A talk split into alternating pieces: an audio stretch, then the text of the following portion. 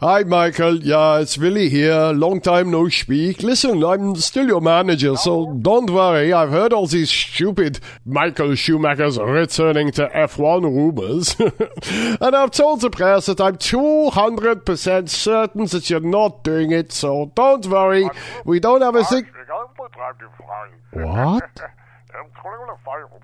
Oh, scheiße. Speed! in which straight lines are distorted. Does that mean the battery doesn't work? Welcome to Gareth Jones on Speed, and as usual, we're talking about iPhones and Apple products at the top of the show. Hello, I'm Gareth, he's Richard, Hello. and he's Zog. Hello. It's seldom that I start this programme thinking, where do we start? I can't remember a week or a fortnight like it in motorsport. Let's start with Massa. Yes. Poor Massa. I think we can say that, can't we? Well, it's one of those unlucky but also lucky things. You know, he was hellishly unlucky to hit that particular bit of bouncing metal at that speed when he did, and that having happened, probably fairly lucky to not have been more badly injured than he was. Well, that's but, what's but more, most we're speculating about a little it. bit there because But it's this is the most amazing thing that spring weighed what a pound or something. nearly that, uh, if 800, that. 800 grams or so. Was is it? what Still, I- Oh, yeah, well, so okay, it's yeah. a medium-sized bag of sugar, but with the added disadvantage of Made being of metal. Yeah. and it's being fired at you at 180 miles an hour, 150 miles an hour, 170 something like that. I don't know. I mean, it, they, we don't really know the closing speed, but the point is that. I don't know. He he could have been killed, and he wasn't. And I, I only 20 years ago, he would have been killed. Oh, easily. Well, I think even less than that because only uh, in the aftermath of this that I realised that now FIA rules say that all the drivers have to wear these carbon fibre crash helmets. I didn't Yeah, that- realise yeah, you could right, make a yeah. carbon fibre crash helmet because you know carbon fibre, I suppose, is quite fiddly stuff, and it's also quite directionally strong, isn't it? It'd be incredibly the brittle in strength one of the whole way, composite and will depend a lot on where the fa- fibres are yeah, yeah. So I Absolutely, don't know. I mean, yeah. I guess that's carbon fibre crash helmets must be incredibly expensive because you have to lay all that weave on. They it. lay them up in a series of 15 degree layers. So you've got the strength in 180 degrees or 300 360 degrees, excuse me, all the way around. But you're dead right. One ply of carbon fibre is strong in one direction. Yeah. But you lay it on in lots of directions and you've cracked it. Yeah. But that is an innovation I wasn't aware of, and that's, I guess, what saved his life. I don't know whether an Oh, yeah. old school crash helmet would have done.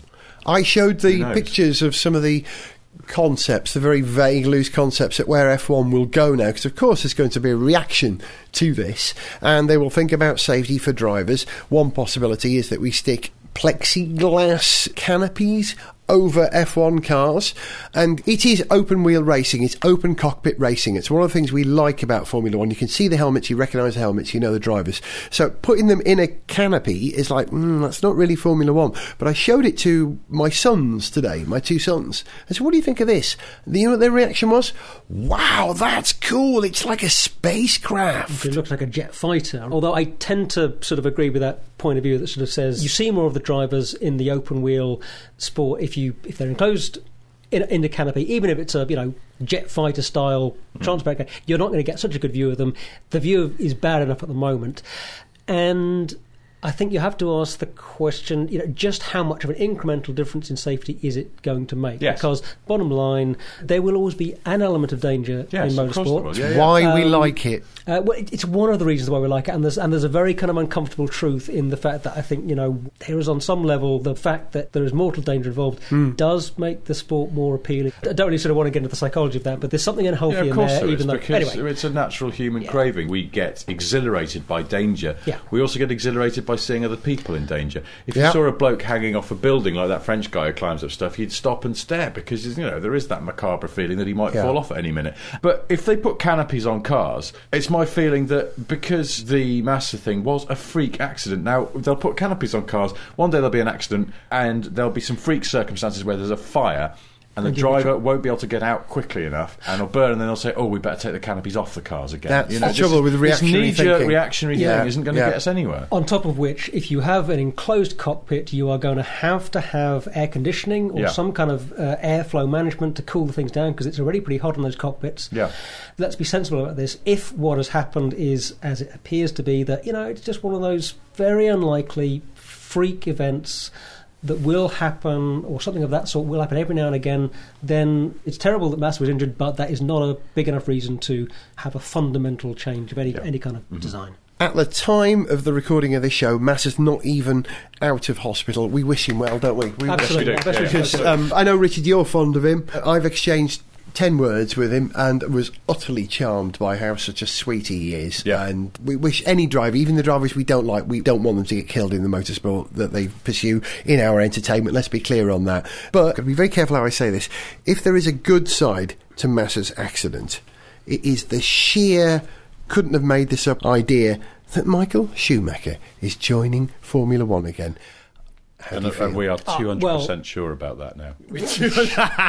well, hang on. We must be more sure than Willie Weber was that he wouldn't be coming back, which makes us 250% sure. Yeah, I, I'm a Well, 1,000% sure. Yes. Something like that. I, I, I'm also 200% sure that percentages don't work like that. I, No, but, I, I um, interviewed someone from The Apprentice recently, and they were nine thousand percent Oh, sure Lord. that it was right. Yeah, Actually, though, before we get into the Schumacher thing proper, let's just have a quick chat about the issue of Renault's ban at the next race. Oh, yes. Ah, How That's about that decision? about, You know, yeah. because it struck me that hang on. Can I ask you a question first before Go we explain? Because I had a big night out, very rare for me, as you know. I had a big night out, and I missed the first hour of the race, so I completely missed. I've read The about race it. starts at I 1 play, o'clock in the Check afternoon. How big was your Saturday night? I went to bed at eight thirty in the morning. Oh, good that's, a, that's an old style night Yeah, out. it's a proper yeah. night out. Yeah.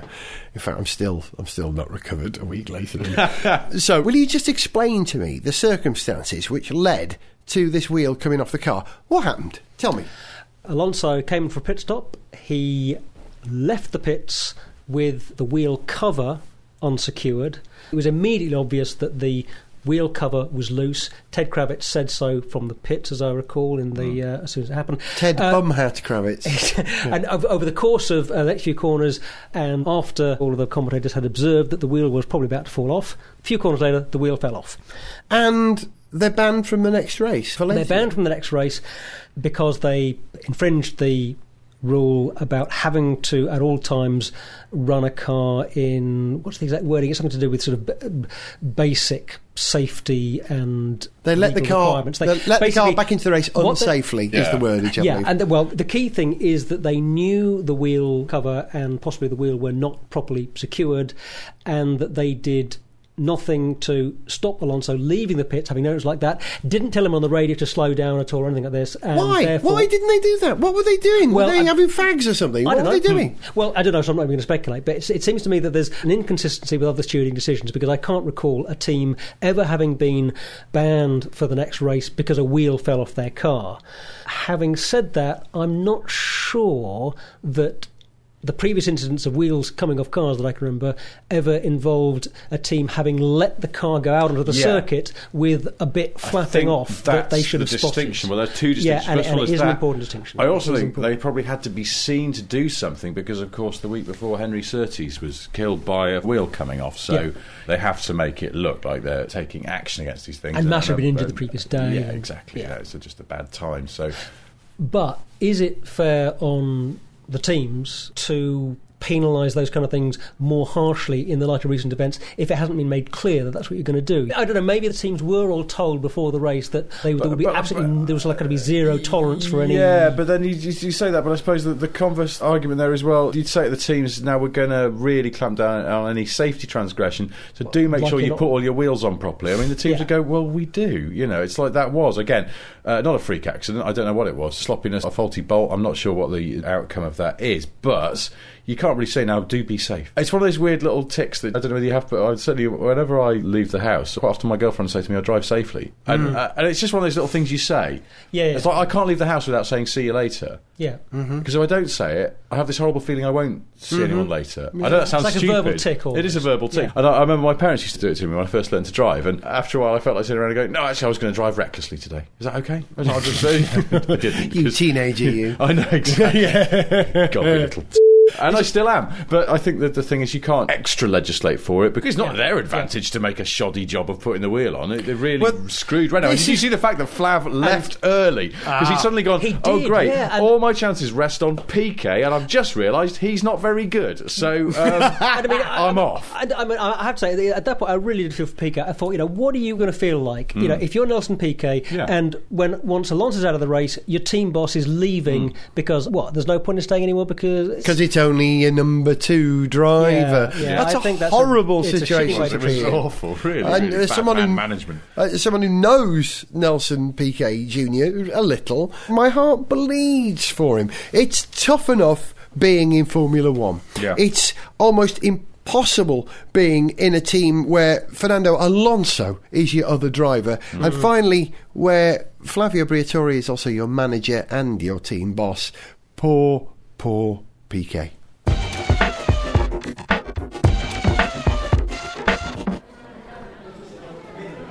Uncle Flavio, Uncle Flavio, you made it. You come to see my school play.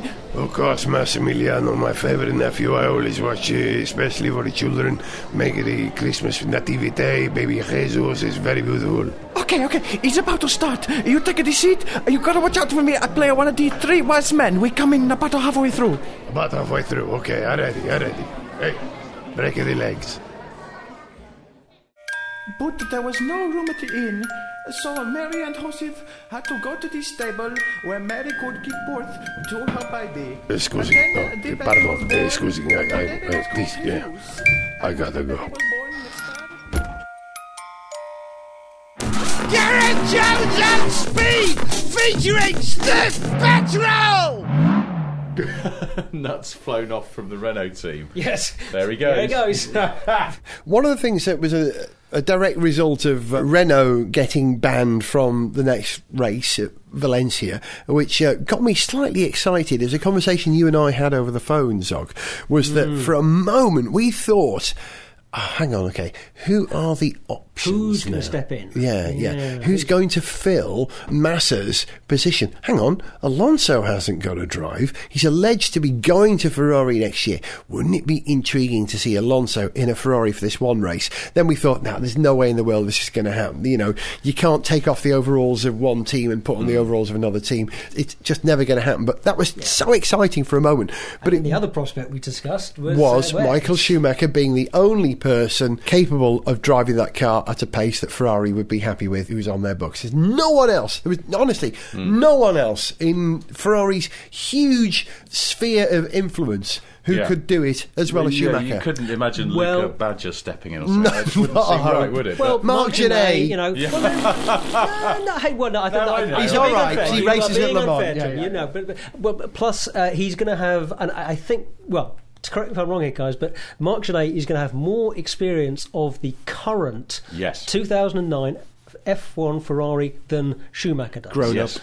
Zog's a grown up, you Hey, can uh, tell, can't well, you? Yeah. So, well, this is the question: just how quick is Schumacher going to be? And you know, what, does he have much to lose? Is it? I mean, because I, He's I, got nothing to lose. I agree, and, Well- I, and, and I think it's great for Ferrari that they put him in like that. Great for the sport, but I think Kimi is still going to out-qualify him. What happens in the race, I'm not so sure about. Can I just mention a conspiracy theory that uh, we were talking just before we uh, uh, started recording about the extraordinary shot which uh, anyone who wasn't out until half eight in the morning might have seen during the race of an inexplicable cutaway away from the action on the track because there wasn't much.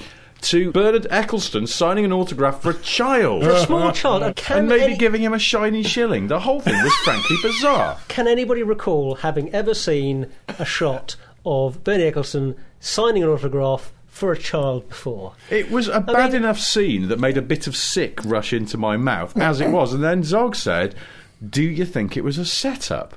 It just seems a bit of a coincidence to me that that shot turns up, bam, in the Yes. middle of a Grand Prix, just a couple of weeks after Bernie Eccleston has been quoted saying some incredibly stupid and offensive things, and maybe his image could do Yes. with a bit of a PR makeover. Go and kiss some babies. Yeah, that's that's that's yeah, the yeah, F1 yeah. It's classic I- politician tactic. Uh, I I'm mean- surprised he wasn't there with his happy, smiling family or something. I mean, I, I really don't go for kind of conspiracy theory No, no, but- but on this occasion, I just think uh, that's with just uh, so clunky. Well, certain dark forces. You never know. On that conspiracy theory theme, Hmm. Uh, it's really a conspiracy theory because it's entirely plausible. Ex- is that It's really a what? Because of the theory. Conspiracy. I, well, I did two things though. Most of them was I was turning into John Peel. I I'm 12 inch from conspiracy theory. Yeah, conspiracy theory records, and it's called an explosion in my shoe. Um, so, I was just thinking. Willie Weber, one minute saying 200% Sir Alan, he's not coming back to the sport. Oh wait, no, he is. Now, Hmm. I don't know what the TV viewing figures around the world are for Formula One this year, and whether they're up or down or what. I don't know. However, you could not deny that the sudden news that Michael Schumacher is coming back to Formula One. Like, I love the way that it's like they've got the old warhorse out of retirement. It's like one of hmm. those sort of cop dramas where the young team of agents are trying to solve the crime, and eventually they realise the only guy who can really help them here is the gnarled old agent who's retired and he's living in the desert. And he's like, "Get us Rex Jackson," and and then Yeah. he comes and he, he sorts it all out. No, it's like this is get get us Michael Schumacher. Well, but- it's bizarre. But, you know, that he said he's not doing it, and then Bernard rings up and goes, "You know what? I really think you should do it." It would make your life a lot easier. And then he looks out the window and he sees just like an S class with blacked out windows outside, and he thinks, "Uh oh, all right." I don't imagine that I Michael think- Schumacher's windows overlook the street somehow. I Oh, think they they, probably overlook No, land, They- lots a lake, and a I lake. think, a couple of lakes. But, uh, yeah, I, I, I don't know. I, I, I would guess that Willie Weber didn't speak to anybody before he put out that statement. He just clear- yeah, come- it's brilliant, isn't it? But, but how well is this season working out for drama? I mean, we've had the fantastic Brawn story, Yeah. which has now developed into a fascinating battle between Brawn and Red Bull for the title and between Jenson and Vettel and Webber three-way fight for the drivers' title um, And and, then all of a sudden suddenly- bang Yeah. Schumacher comes in and let's be absolutely clear no chance at all that he will win the drivers' championship but he's going to be fascinating to watch Yes. Do you know what he I might think? win a race I think nothing's changed. I mean it. I really, I genuinely mean it. I, I seldom disagree with you, Zog, but I think nothing's changed in Formula One. We've always had the political intrigue. You know, mm-hmm. and the latest chapter is Renault being banned. We've always had the sense of jeopardy. That's one of the reasons, as you quite rightly pointed out, why we watch it. You know, we've had Massa. We've always had the utter drama. On this occasion, it's Schumacher being brought back as it were, from the dead. As my son pointed out to me today, Dad, it's like John Lennon coming back from the dead and the Beatles reforming. He is so excited. And finally, it's still Brawn versus Adrian Newey, the championship. As it always was. yeah. yeah. No, It was always Ferrari that, versus yeah. McLaren, and which was Brawn versus Adrian Newey. It's still Brawn versus Adrian Newey. And you know what? That's the way I like it.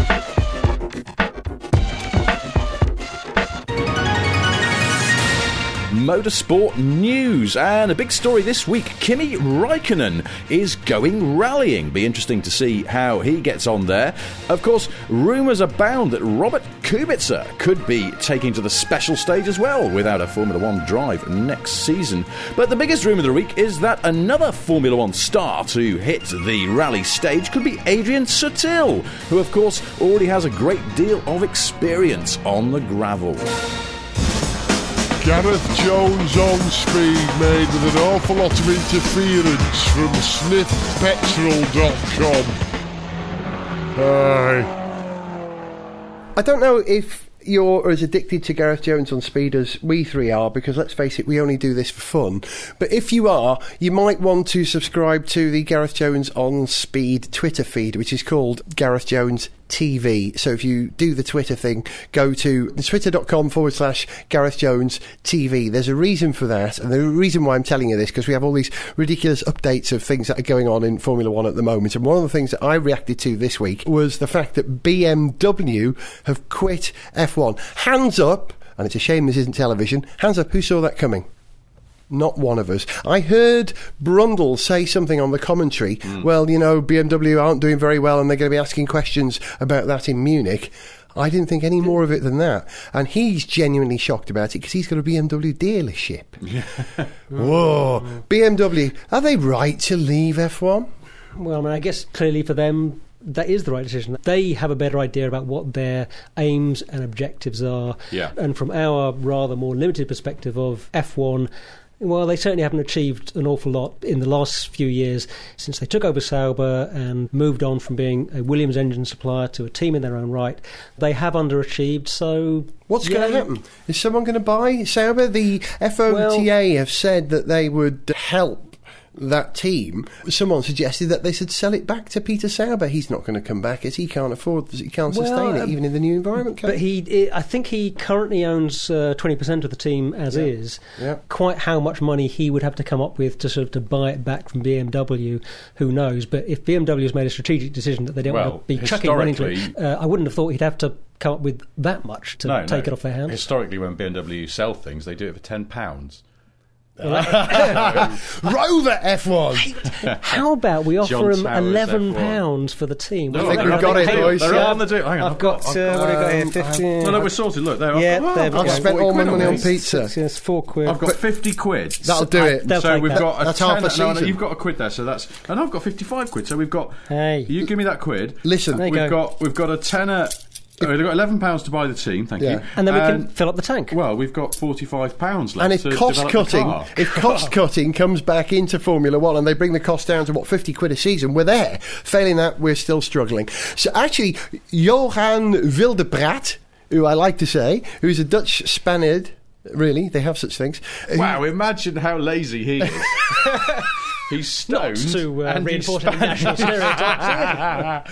He said that he would be interested in Sorry, assuming, he's not lazy at all. I'm sure he's very, very conscientious and busy man.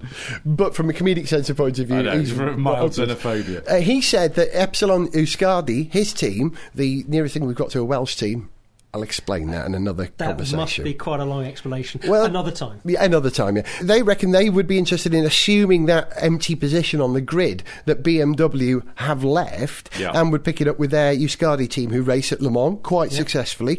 Personally, I prefer to see the other option which is being discussed at the moment, and that is three cars per team in F1. I love that idea! Why? Really- why do you want why? that to happen Well, yeah. when More a bunch of drivers. teams can't even run two cars properly? Ah, but because you get more stuff happening on the circuit. And the trouble with Formula One at the bad stuff moment. on the circuit. Yeah, Yeah, exactly. yeah. You get a team that can't get a chassis sorted, like uh, well, McLaren for a while, not now.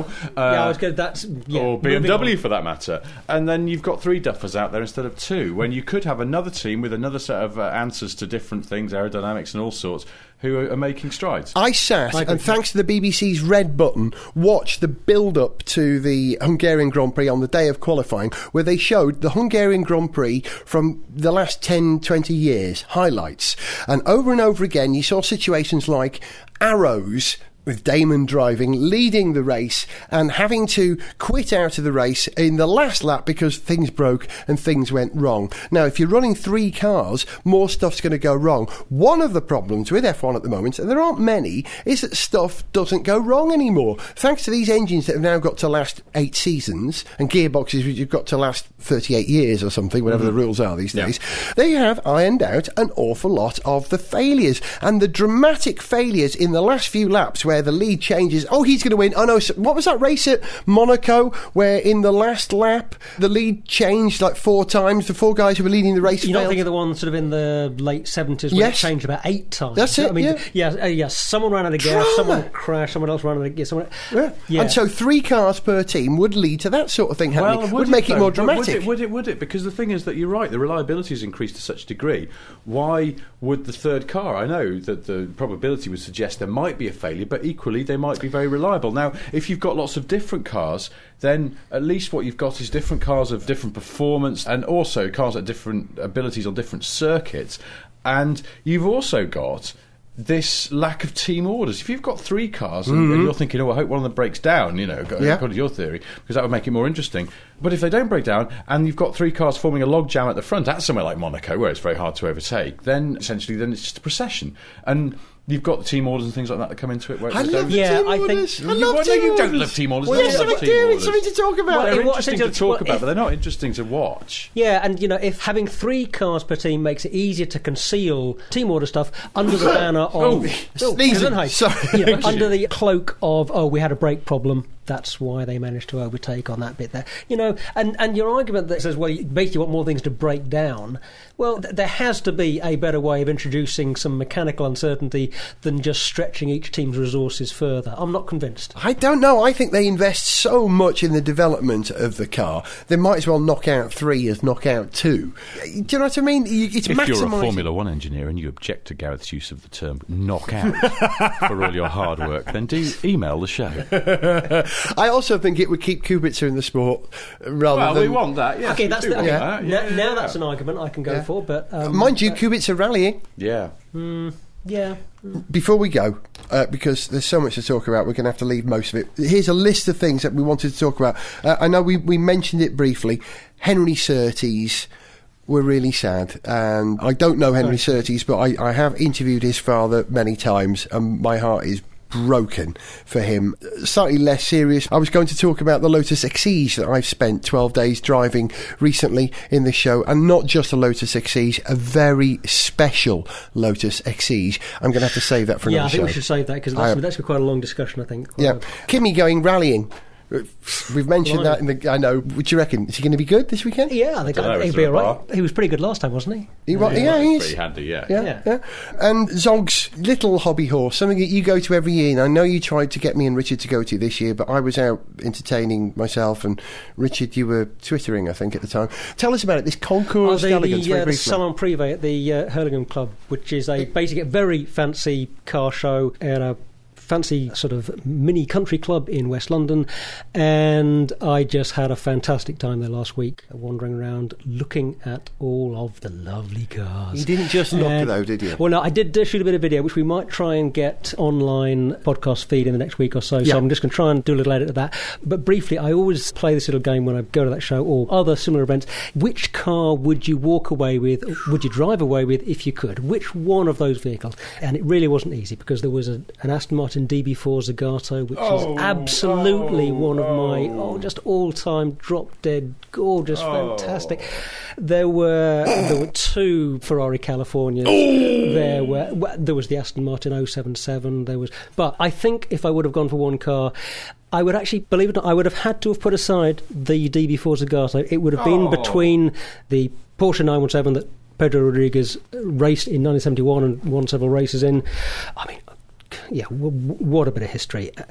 And the immaculate Bugatti Type 57. You always a sucker for a I'm, al- Bugatti. I'm always a favourite. And, As and this I- was a particularly beautiful one. So there we go. As I am a sucker for any shooting brake, and thank you for sending me that picture of that lovely Aston Martin shooting Chaps. brake. Absolutely. Just very quick, we should discuss the whole FIA presidency, Ari Vatanen thing. All right, go Yeah, on. 'cause You what- have you have twenty seconds each on this, and we've got to go. Go on.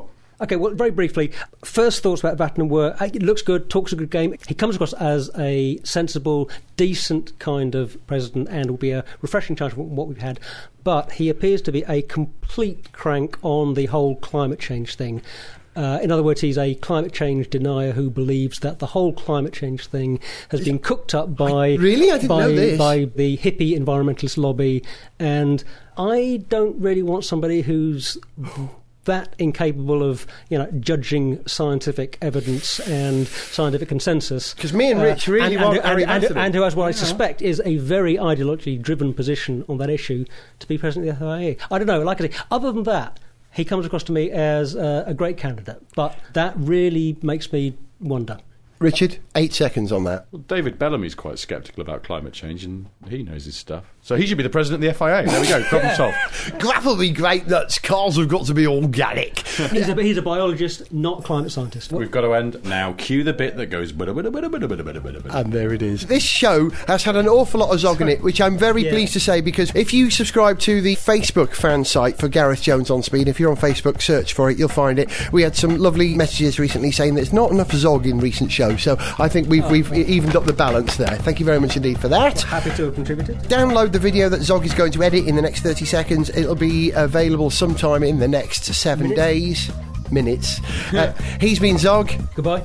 He's been Richard. Bye bye. I've been Gareth Jones, and the next episode of Gareth Jones on Speed will be our summer music special. Bye, guys. To send us an email, see pictures, get song lyrics, join our Facebook fan site, or follow us on Twitter, go to garethjones.tv. Gareth Jones on Speed is made in London by Whizbang.